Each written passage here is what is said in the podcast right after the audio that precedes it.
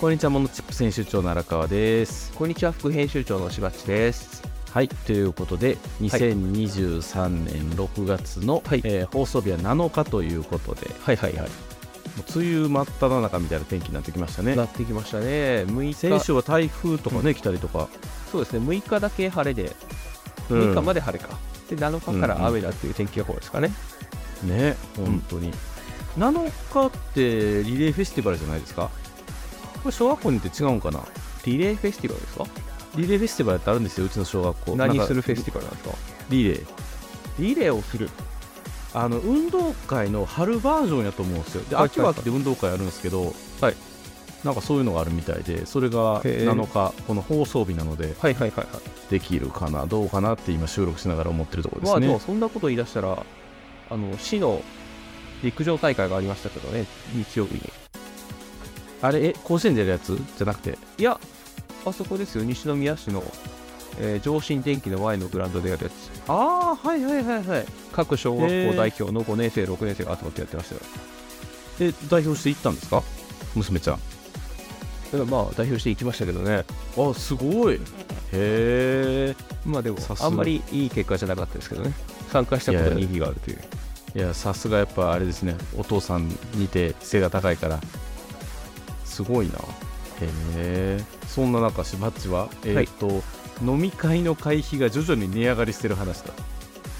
これね、徐々にって言ってるけど、本当に徐々に上がってきたなと思ってて、飲食店に行って自分で実際払うお金ではなく、飲み会の会費が上がってる。コース料理の金額っていうかな。あー、なるほどね。大学生の頃って普通に3500円で飲み放題付きの料理が食べられてた気がするんですよ。まあまあまあまあまあ、それが今もう5000円で普通ぐらいな感じの感覚になってきてしまってるので。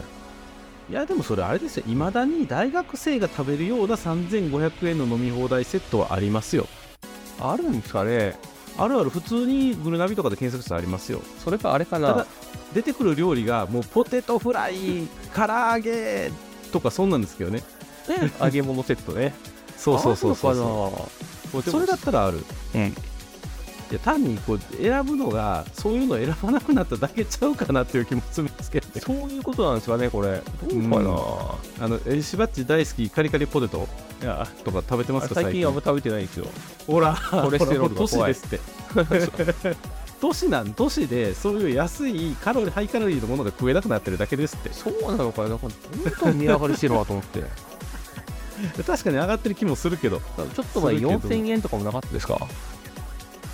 まあまあまあまあ、ありますよね。ここ10年前ぐらいかな。はい。そしたらもう最近5000円が超えてきたぐらいの回が多くて。ああ、なるほどね。そうか。うんうん、なんというか、悩みでもなんでもなく、ただの近況です。いや、でも物価上昇がね、じわりと来てるのかもしれないですよね。うん、うんうん、そうか。はい。とはですよ。はい、それで、イベントの人手と売り上げの話なんですか。難しそうな話を。で、そんな近況なんで難しい話はしないんですけど、この間の週末、うちらの周り結構イベントラッシュで、東京は東京で、立川の方ですごい、2万人ぐらい来るイベント、物販のイベントをやってたりとかで、神戸は神戸でね、なんかイベントやってたりとかして、なんかそのみんな出たみんなとどうやったみたいな話をするんですけど、めっちゃ人はやっぱ増えるんですよ。まあ、東京の場合は台風やったから結構ね、1日ぐらい潰れちゃって大変やったみたいなんですけど、それでももうなんか携帯の電波が止まるぐらいすごい人が集まったって言って、すごい、そうパンクしちゃうぐらいね、集まったっていう割には売り上げあんまり良くないねんっていう話言ってて、だからみんなイベントとか楽しそうやから来るんやけど、お財布の紐固まってるよねっていう話をしてて、やっぱ物価上昇じわりと来てんねんなっていう感じ。食費上がってますからね。実際も卵300円とか普通になってきましたよね。前なんて200円で平気で買えたし、やっぱこれ 1.4 倍とかで5倍とかなってるから、やっぱでかいなって思いますよね。で、その物価上昇はいいんですけど、働いてる人がね、回ってきてない感じがするんですよね。フリーランスとかね、個人作家さんとかって、上がってるからみたいな感じで合わせて上げたいじゃないですか、売り上げ上げたいからと思って、でも購買者がそれについてきてない感がある、うん、だからやっぱりそのサラリーマンの給料が上がってこないことにはその小規模とかフリーランスの人たちも含めて豊かになるってちょっと難しいんやろうなっていうのがなんか思いますね。そう、物価上昇っていうのが原価の上昇に伴う物価上昇で人件費まで還元できてないですよね、きっと今の。確かに企業もねコストが上がってるだけやから、 そのコストだけなんとか転嫁できてっていう値上げなので、うん、働いてる人の、賃金は変わらない、年収は変わらないのでそうなっちゃうよなっていう話ですね。MG 風に言うと V アップしてるけど F 上げれてないみたいな。そうそうそう、 F1 人件費が上がってないっていう感じかな。そういうことですよね。そこまで上げてあげないとっていう話ですよね、きっと。よろしくないですね、確かに。さあ、そんな時代を我々はどう乗り切っていくかみたいな話で、はい、今日もビジネスに役立つチップスをしばっちが後で喋ってくれると思うんですけれども、はいはいはいまあその前にですね、ちょっと今回また新しいネタありますのでご紹介できればと思います。じゃあ番組説明の方お願いします。しばっち。はい、この番組はビジネスの小技を紹介するメディアモノチップスから生まれたポッドキャストです。毎週あなたのビジネスがちょっと良くなるチップスを紹介していきます。紹介したチップスはウェブマガジンモノチップスでも紹介していますので、そちらもご覧ください。はい、じゃあ今週もよろしくお願いします。はい、よろしくお願いします。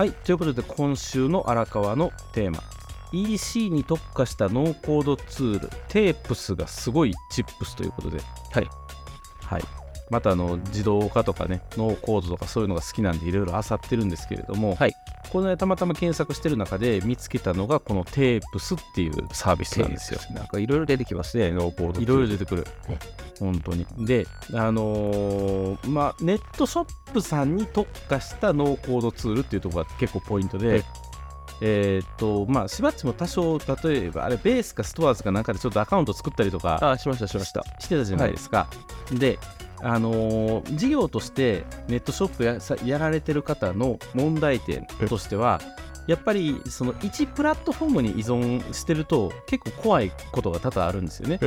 まあ、集客面でもいろんなもの、ヤフーショッピングも出たり楽天も出たりとかね、ショッピファイで自社やってみたりとか、なんかいろんなこうモールに出したりとかってリスクヘッジでやられたりとかすることあると思うんですけど、一個一個ログインして一個一個発注管理して出荷して問い合わせしてとかやったらめっちゃめんどくさいと思いません？いやめんどくさいでしょうね。普通に考えたらめっちゃめんどくさいですよね。で、各モールとの連携っていうのがやっぱりすごく課題になっていて、発注をマネジメントするためのシステムとかっていうのもあったりするんですよ。だから各モールに対してビューッとログインをしていってビューッとダウンロードしてくるみたいな、それがネクストエンジンというシステムだったりとか何種類かあります。 OMS っていうオーダーマネジメントシステムっていうのがあって、あれですね、そのシステムを管理するためのシステムですね。そうそうそうそうそうそう、すごいな、システムの世界をもうどんどんマトリョーシカみたいになっていく話なんですけどね。システムを管理するためのシステムとかどんどん出てきそうだ。ほんとそんな感じ。なので、まあ、それぞれのモールの、ね、UI 見ていって操作とかやるのめんどくさいし、あと最近よくあるのが2段階認証ね、はい、Amazon セラーとか Yahoo ショッピングとかも全部そうなんですけど、だいたい2段階認証を噛むから、2段階認証先が誰かの携帯とかやったらもう、ね、その人がいなかったら仕事できないとかもあったりするから結構めんどくさいんですよ。だこれらを管理するための API 開いて見に行くみたいなソフトが OMS だったりとかっていう中で、今回見つけたこの TēPs っていうサービスはかなりかゆいところに手が届くサービスなんだなっていうふうに思ったということで、この2個目のリンクのこのブログっていうところを開いてもらえます？はい、開くと、はい、できることがうわーっと書いてあるんですけど、はい、これねネットショップやってる人からすればマジかこれもできんのかみたいな内容のことがすごく多いんですよ。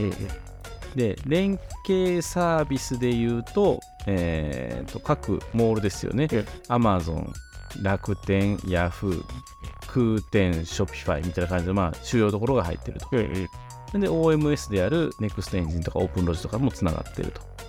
で、はい、吐き出し先がスプレッドシートであったりだとか、はい通知先としてチャットワーク、スラック、LINE とかそういうのも入ってますよみたいな感じなんで、まあ、一通りいろんなクラウドサービスとつながることができますよっていう話なんです。はい、で、ザピアっていうのを昔、この、モノチップステーションでも紹介したことがあるんですけど、はい、あれと発想はすごく似てるんですよ。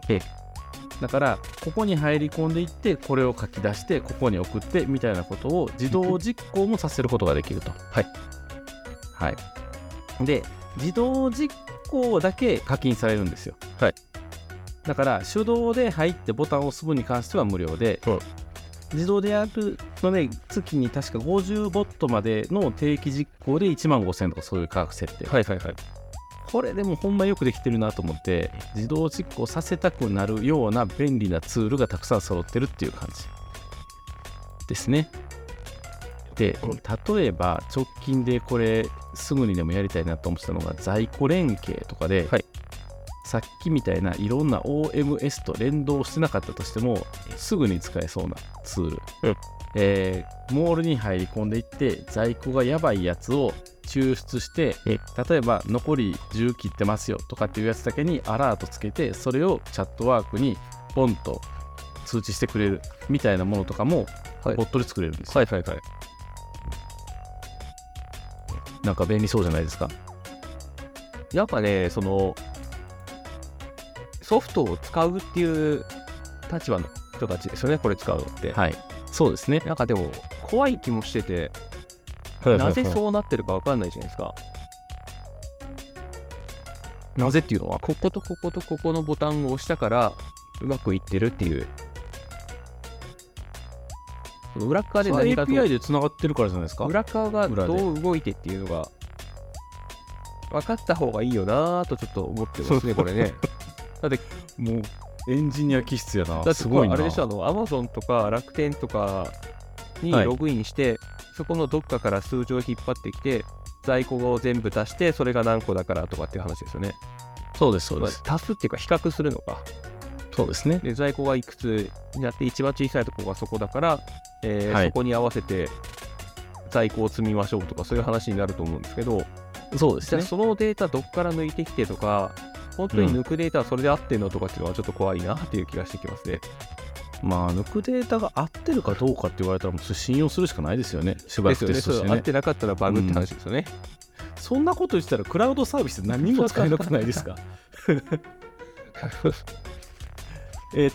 実際に1個ちょっと作ってみたのがあるので、それをデモでしばっちに見てもらいながらやったらいいかなと思うんですけれども、これが管理画面なんですね。まあ、じゃあリスナーさんにはちょっと口頭で説明しなきゃいけないので大変なんですけれども、はい、フレーズっていう概念があってこれが一個一個のボットなんですよ。はい、で、まあ、今回であれば、とある OMS、まあ、ネクストエンジンにログインしてそこにある商品在庫っていうのを引っ張り出してきてスプレッドシートで見れるようにしますよっていうボットなんですね。はい、で、なんでこういうことをわざわざするのネクストエンジンの中入ってて見たらいいやんっていう話があるんですけれども、そもそもやっぱログインするのがめんどくさいっていうのは絶対あるんですよ。めんどくさいですね。うん、だからやっぱりこのスプレッドシート上で見えたら分かりやすいよね。でこういうことがしたいですよっていうのがさっきのブログみたいな感じでテンプレートがたくさんあるので、もともとこれがテンプレートとしてあったんですよ。でそんな中で今操作画面で言うと、あれみたいスクラッチみたいな感じで、はい右向いたら上に行くみたいな感じで、この15分ごとにこの行を検索してきなさいみたいな感じの指定があるんですね。はいはいはいはい、でこのコネクションっていうところにそれぞれの自分の持ってるアカウントの API をつないでいくとつながっていくという形ですね。はい、はいだからRPA とザピアの要素を掛け合わせたような感じなのでRPA のボットを自分で作れる方やったら全然自分でやれるかなっていう感じではあります。これ縛っちゃったら見てたら分かるんじゃないかな。これから、はいプログラムを実行してると思うんですよ裏で。そういうことです。それが見たいんですよね。あそういうことかっていうのが多分それでわかるはずなので、エンジニア気質やな、まあ、ほんまに分かんないですよ。もうプログラムなんかどうやって組んだらいいかとか、今ゼロから組めないから、こう組んでくれたものを見て、ああそういうことかっていうのをある程度理解したいっていう。それは何、行動だけじゃなくてコードまで見たいってことですか？行動みたいですね。行動見たいんだ、すごいな。怖いもんこれ。へえ、本当にそれ動くのっていうのはなんか、まあ、ここを信用するかしないかって話になると思うんですけど、はい、うん、でまあ実際これトライアル実行すると、えいということで、これあれか、この画面が見えてないのか。こうしよう。はいはい、流行してますね。読み込んでますね。今くるくるくるくるとやっております。まあ、あとこの段階でこう NEXT エンジンにログインするとかっていう行動をしたりとか、はい、Google にログインするみたいな行動をずっと行ってはるわけなんですよね。はい、今セッションがこう動き出した感じですね。これってはい、このシステム使ってやるのと、はい、さっきの NEXT エンジンにずっとログインしっぱなしで一つウィンドウを常に置き続けとくのってどっちが楽なんですか？それは圧倒的にこっちでしょ。こっちが楽なんですか、やっぱり。うん。ただ、ほんまよくできてるなと思うのが、都度実行させに行くのは確かにめんどくさいと思うから、自動実行させたくなるんですよ。うん。だから毎日こう15分ごとにこの在庫情報更新されてるとかって最高じゃないですか。やっぱそこには課金が必要っていう、はい、まあそこがね、収益化ポイントでもあるので、まあその価値があるかどうかってことですね。そうなんですよ。まあ、その在庫みたいだけやったらね、いらないかもしれないけれども、例えばこれがその商品情報の更新であったりだとか、各モールの在庫を更新できるとかっていうことであれば、全然価値あるなと思うので、いやこれは便利やなっていうのは思いますね。ちなみに荒川さん的にいくと、これはどのくらいの規模のネットショップだったら便利だと思います？導入費用がね、15,000円じゃないですか。ってことは15,000円月にバイトに払える金があるネットショップやったら、みんなやった方がいいと思いますね。はい、うん、RPA にしても、他のザピアとかそういう自動化ツールにしても、結局何と勝負してるかっていうと人件費なんですよ。だからさっきのね、冒頭の近況の話じゃないけど、人件費が上がってこないっていうか、人件費が払えないとコストがプッシュされて、なんやったらもう少子化で人も集まりにくくなってるっていう話なんであれば、もう機械にやらしちゃえばいいじゃんっていう。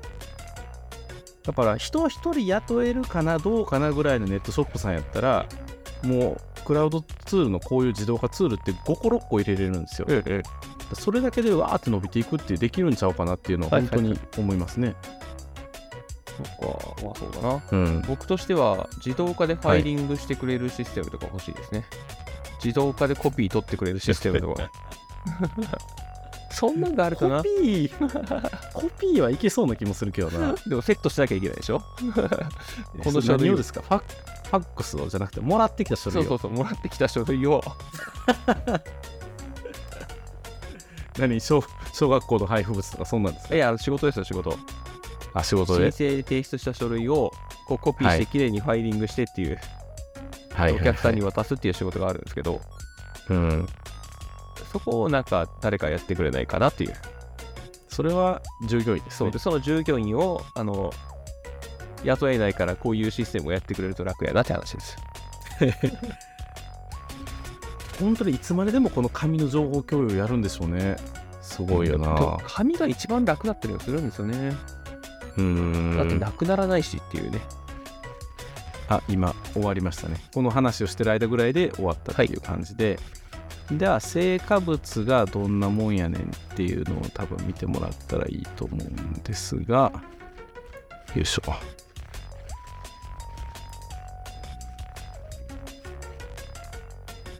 よいしょ。こんな風に、この商品の在庫こんだけみたいなものがピックアップされてると。もう一回一番上見せてもらえますか？はい。ああ、はい。こんな感じ。まあ、この項目は選べるんですよ。あ、はい。任意で自分で作って見やすいようにコードを変更していくっていう感じですね。で、これは吐き出したじゃないですか。逆はできるんですか？逆ができるんですよ。それがすごいと思って。そう、この数値を打ち込んでポンってなんかボタンを押したら逆に入っていく各システムに。インポート用のスプレッドシートは多分この上の商品行動とか在庫数とかっていうのが相手方に合わせた表記にしないといけないとは思うんですね、うん、でも例えばこのシートの2枚目にそれを用意しておいてシート2から読み込ませるってプログラム組んじゃえばそれでいける、いやだから棚押しとかにも使えるしこれめっちゃ便利やなと思ったんですよね、本当ですね。だから在庫周りもそうやし、あとはページ管理っていうこともできるから、はい、スプレッドシートで全ての情報を管理してしまってヤフーショッピング、楽天、Amazon、Shopify に新しい商品情報を登録するとかもできるんですよ。これはすごいなっていうのは思いますね。でさっきのアラートとかの通知もメールはこれできんのかな。でメールじゃなくてこうチャットワークとか LINE とか直接つながるからそのあたりに通知を流すっていうことができるから、まあ、それもすごい便利やなっていうのは思いますね。そうですね、まあ、あんまりメールじゃなきゃいけない理由ってもないし、確かにねっていうサービスがあるという感じなんです。で、この省力化っていうのとがすごくやっぱり一つのトレンドになってるなと思ってて、ちょっと違う話なんですけど、私この間ニュースで見たのかな、なんかシンガポールってね今世界3位ぐらいの取扱い高を誇る世界的にも超大規模な港湾なのにもかかわらず全く新しい港をちょっと離れたところにまた1個作ってるんですって。でそれは何が目的かって言ったら近隣のマレーシアとか、の港湾って人件費が安いと。だからシンガポールこのままやったらそこに勝てないと。でもやっぱりビジネスとして取り扱い高を増やしていかないといけないって考えた時にどうしますかって言ったら、もう完全 AI とか省力化とか自動化とかバキバキの倉庫を作ってもうそこに移転させていく、人はいらないみたいな世界観にして、それでも取り扱い高を増やして商売のそのなんていうの利材をそこで抜いていくっていうことをしようっていうことを本気で考えてる国みたいですね。いやだからビジネスやる側としてはこういうのをバンバン使っていって利益上げていかないといけないなと思う一方で、単純労働ほんまになくなっていくからどうすんねやろっていう気もしますね。ハイリングするパートさんとかねだったら仕事はあるかもしれないがいつまでそれがあるかみたいな話もなってくるしそうですね、っ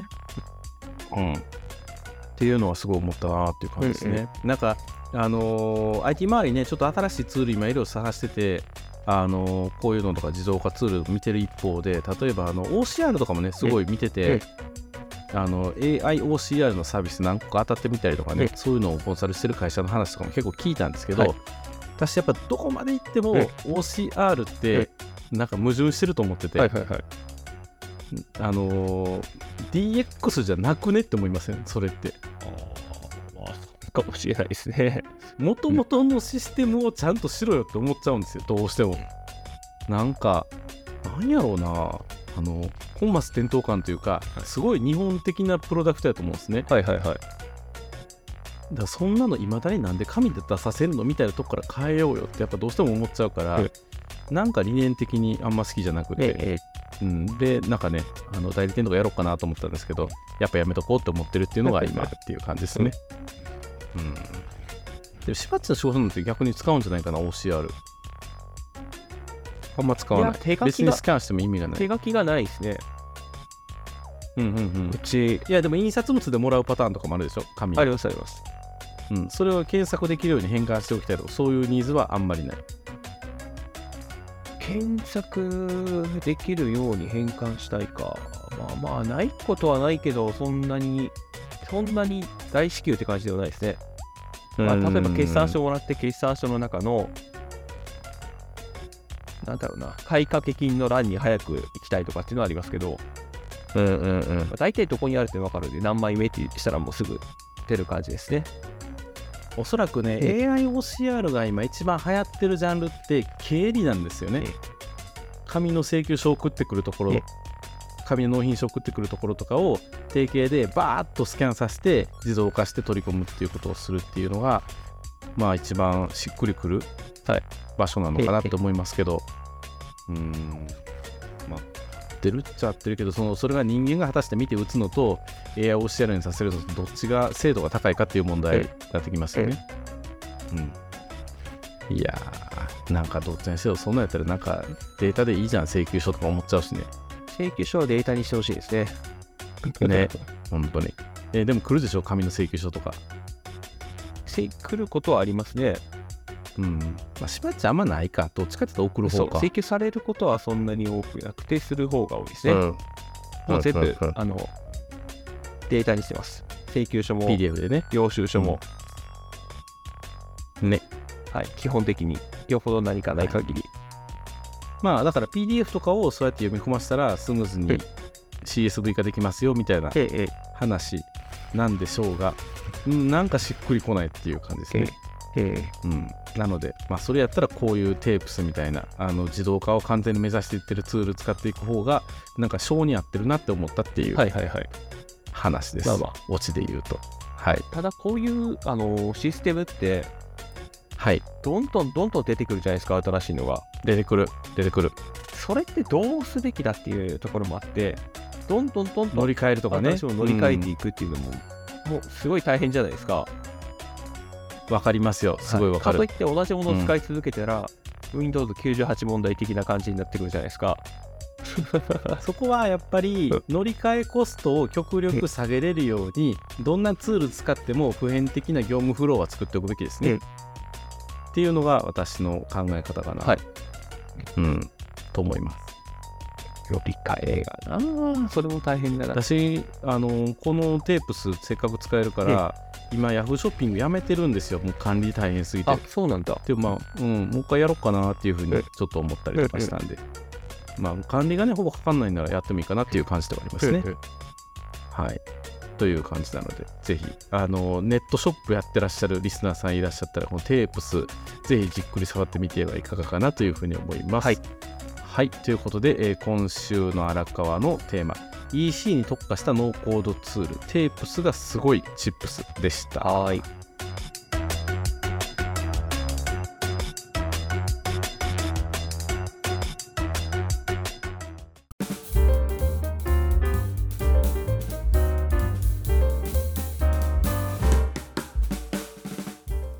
はい、ということで今週のしばっちのテーマ、推しの子が今熱いのチップスということで急に推しの子ミーハーですはい、推しの子って知ってますか？流行ってるっていうのは知ってますよ。でもどんな話かあんまり知らない。ああ、そうなんだ。ちょっと説明してください。これ、そもそもヤングジャンプでやってます。ああ、なるほど。キングダムとかと一緒ですね。で、ただヤングジャンプでやってるが、ジャンププラスでも読めます。ああ、なるほど。知ってます？ジャンププラスって、アプリでしょ、ジャンプの。そうですそうです。多分ね、ジャンププラスって月額課金とかなんですか？いや、月額じゃなくて1話いくらで課金できます。ああ、なるほどなるほど。ただね、漫画によっては1回だけ無料で全話読めるとかっていうのがあったりするんですよ。ああ、なるほどね、ありますね。で、ジャンププラスの推しの子は1回だけ全部無料で読めます。なので僕はそっちで読んだりしてますね。でね、推しの子って何がすごいかって言ったら、面白そうなのが全部詰め込まれてるんですよ。転生ものとかね。おっさんが死んで子供に生まれ変わるとかね。転生したらスライムだったけどね。そんな感じでやってて。とか、芸能界もの。ああ、なるほどね。内部リーク的なね。そう、芸能界ってこんな感じだよっていうのを、なんかみんなちょっと知りたがってるものを教えてくれたりとか。で、さらに復習ものも合体してるんですよ。復習ものもちょっと流行ってたじゃないですか、一時期。復習もの流行ってますよね。流行ってる。なんか弁護士の漫画とかすごい流行ってるし。で、いかに残酷に、復習するかとかって、そうなのも漫画で流行ってたりもするし。で、そういうね、いろんなものがごっちゃになってる。で、転生とかってすごく、なんていうかな、リアリティが少ない感じがすると思うんですけど、すべてがリアルに再現されています。とはいえね、その具体的に言うとね、その、愛ちゃんっていうアイドルがいたんですけど、はい。で、その子がね、妊娠しちゃうんですよ。へい。うん。で、妊娠したからって産婦人科のとこに行って、子供を産もうとするんですけど、はい。その産婦人科の先生が愛ちゃんのファンだったと。うん。うん。だけど、その産婦人科の先生が死んじゃうんですね。先生が死んじゃう？そう、先生が死んじゃう。ほう。で、愛ちゃんの子供になって転生するっていう話です。あ、だから推しの子。推しの子供っていう。エアカンボーとして転生してくるんですか、そしたら。へえ。あ、それ面白そうな設定やな。で、これね、推しの子っていうのは、はい、第1話だけ映画になったんですよ。1話だけ映画。第2話以降が、はい。週刊のアニメかな。あ、アニメやってますよね。テレビアニメだやってて、はいはいはい、第1話がすごい急展開なんですね。へえ。で、そのお母さんの愛ちゃんが殺されちゃうんです。マジで面白いな、その反応。いや、全然知らないから。そこから転生した主人公が復讐をするっていう話です。あ、なるほど。愛ちゃんはすぐ死んじゃうんや。そうですね。へえ。でもそれ結構ネタバレなんで、どこまで言っていいのかなって話ではあるんですけどね。へえ。よっとして、じゃあその子が成長していった後で復讐していくみたいな話？そうです。あ、面白そうそれ。復讐が目的だけど、はい。大きな目的はそこですね。小さな目的が各章ごとにあって、その目標をクリアしていったら、もう大目標の復讐につながっていくっていう。そんな話です。面白いです。これはあれなんですか、連載中なんですか？まだ連載中。でも、もうそろそろ最終章ぐらいじゃないのかなと言われてますけど、どうでしょうね。へえ。はい。あ、これウィキペディア今見てますけど、結構あらすじとか、はい、あ、ほんまやな。へえ。でね、これまで結構語ってきたんですけど、はい。なんかね、転生ものも芸能界ものも復讐ものももうすでにあるジャンルじゃないですか。まあ確かにね。全く新しいものじゃないんですよ、これって。うんうんうん。もう何やったらこんな話ばっかりですよね。そうそうそうそう。それぞれをこう切り取ってみると、そういう話で漫画って、最近の漫画ってこう溢れてるよねっていう感じなんですけど、ただ全部をくっつけたものってないんですよ。うんうんうんうんうん。だからそういう点でね、そのいかに既存のものを組み合わせて新しいもの風に装うかっていうのがすごい大事だなっていうのは勉強になりますね、これ見てると。お、ビジネスにちょっと役立つこと言ってる。モノチップステーションですからね。はい。なるほどね。はい、はいはいはい。で、いろんなものを組み合わせて新しいものだと思ってもらって、そしてどっかのインフルエンサーに取り上げてもらってバズるっていうのが、多分今のビジネスの成功法則だろうなっていうのが、これ見て勉強できるという。掛け算ね。そう、掛け算ですよ。はいはいはいはい。なるほどな。1個、そっか。2個を掛け算するっていうのが多分最初に考えることだと思うんですけど、この推しの子は3個4個たくさんのものを掛け算して、さらにそれがごちゃごちゃにならずにうまく整理されてるというところに強みがあるような気がしますね。よく言いますよね。なんか1個の物事でレベル10になるのを目指すよりも、こうレベル3ぐらいのやつを 3×3×3 3×3×9 か。もっとなんか強く 5×5×5 やったらもっと強いですよね。125までいきますもんね。そうですね。その掛け合わせて、いかにオンリーワンのポジションを築くかっていうのが大事やなっていうのを教えてくれる漫画です。 3×3×3 でも27やわ。だ10よりは強い。そうですね。いやでもそうですね、10目指すぐらいやったらこれをかけて引けばいい話やから。そうそうそう、3つかけるか。なるほどね。3つ以上ですね。これいろんなのがかかってます。パッと思いつくものだけでこの3つですね。転生、芸能界、復讐ってきてるんで、なんかこう転生だけで同じようなストーリー作っちゃうとパクリって言われるけど、3つ掛け合わせちゃうともはやそういうネタが出てきてもオマージュとして取ってくれますよね、今時。ああ、もうそうですね。ね、あれから取ってきてるわみたいな、これなんや、俺のセリフやんけぐらいな、もうちょっとなんか寛容というか、そういうこともあるから。なるほどな。3つかけるとオンリーワンになるか。そう。面白いな。で、あとは現実で起こった悲惨な話を、はい、なんていうかな、真似してるんじゃないと思うんですけど、参考にして作ったような部分が今燃えかけてますね。ああ、なんかそれも今、ウィキペディアに書いてた恋愛リアリティショーの。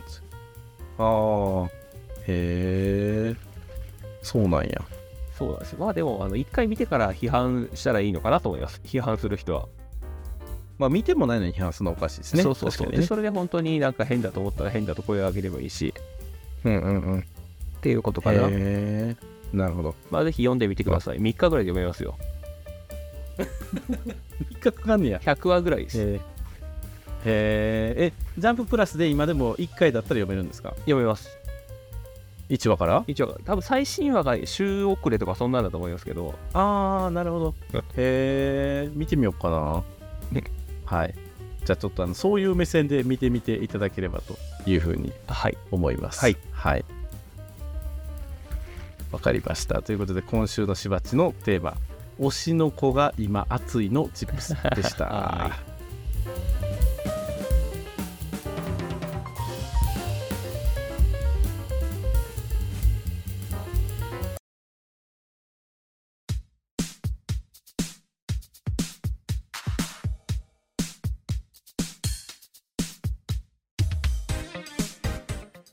はい、ということで今週のモノチップステーションいかがでしたでしょうか。いかがでしたでしょうか。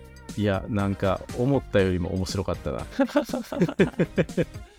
台本を聞いた時どうなることかなと思ったけど、いや、まあね、知らない人に語るのはね、そうですよね。一番いいですよ。ね。そっか。まあでも掛け算っていう意味ではやっぱりそのね、ネットショップやるにしてもなんか商材かける自動化かけるなんとかもう一個ね、なんかもう一個かけれたらやっぱ強いんやろうなっていうふうに思うし、はい、いやでもそこに人手がかけれずにやれたら最高っていうのもあったりしますからね。そうですよね。なかなか難しいところですよね。でも人手をかけないって確かに利益は残るけど日本社会としてどうなんとかっていうのも若干思ったりはしますけどね。あとね、あんまり嬉しくない気がするんですよね。まあ成功が嬉しくないって意味じゃなくて、一緒に喜ぶ人がいた方が嬉しい気がする。そうですね、いや本当に、一人っきりっていうよりもなんか 2,3 人でやって人手を増やさないとかっていう方向だとまだ楽しいのかな。